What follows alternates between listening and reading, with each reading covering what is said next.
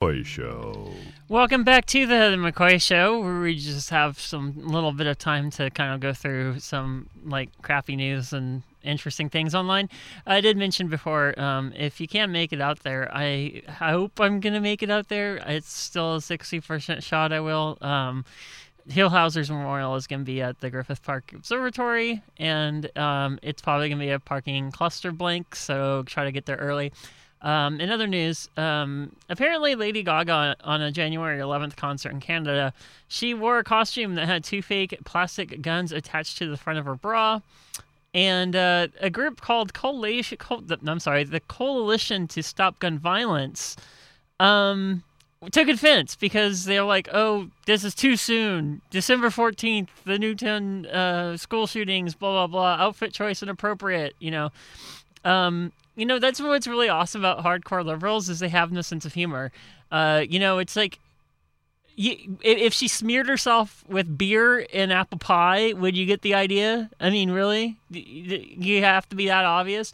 I mean, what's funny about the obviousness of, of you know the far I don't I, I consider myself far left, but the, what's funny about some of the far left activists that don't have a sense of humor is it's like they for their music and entertainment they need the the positions of the performers spelled out for them completely before they can embrace them.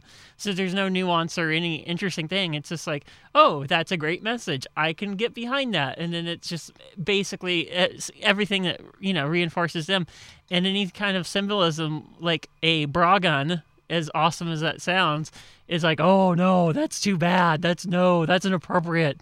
It's just like get the stick out of the backside of you and just you know figure that one out. It doesn't take a you know. It, it doesn't take a genius to figure out that was an anti-gun message by putting two guns in our bra. I mean, boobs, apple pie, and guns.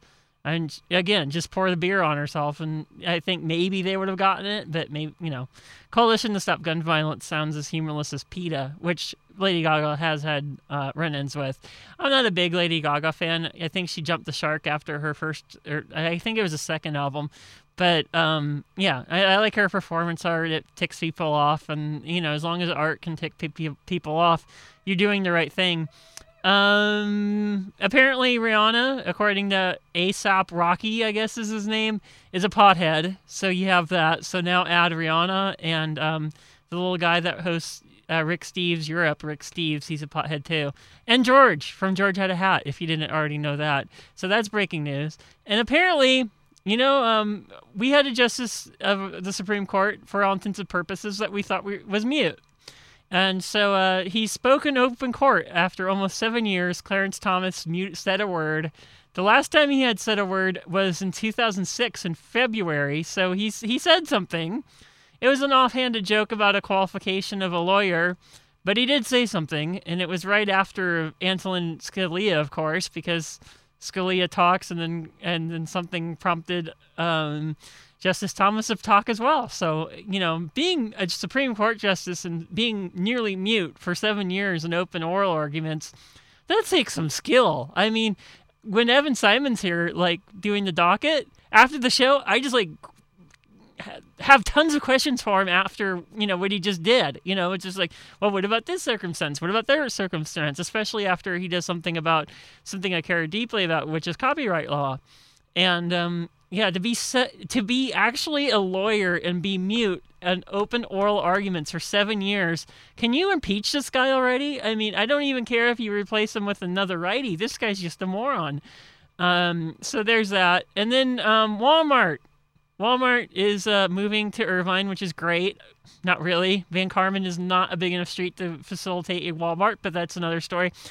Walmart has uh, made a program. In five years, they plan to ha- add over 100,000 veterans in their staff rankings.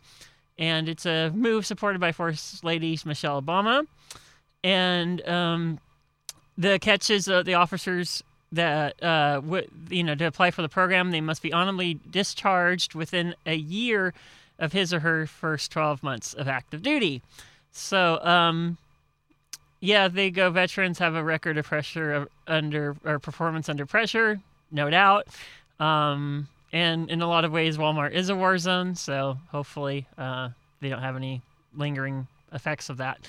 So Walmart, uh, yeah, you can die and fight for a country, and then be a greeter at Walmart. Ain't America great? This is the Heather McCoy Show. Escalators next. I hope you have a great Tuesday. Uh, Dagmar Klaus, the awesome German, is actually hosting Rachel's Cooking Accident. And if I knew German, I would say the entire title in German, but I don't. Escalators next. Music starts with George, and George had a hat. Bye, everybody.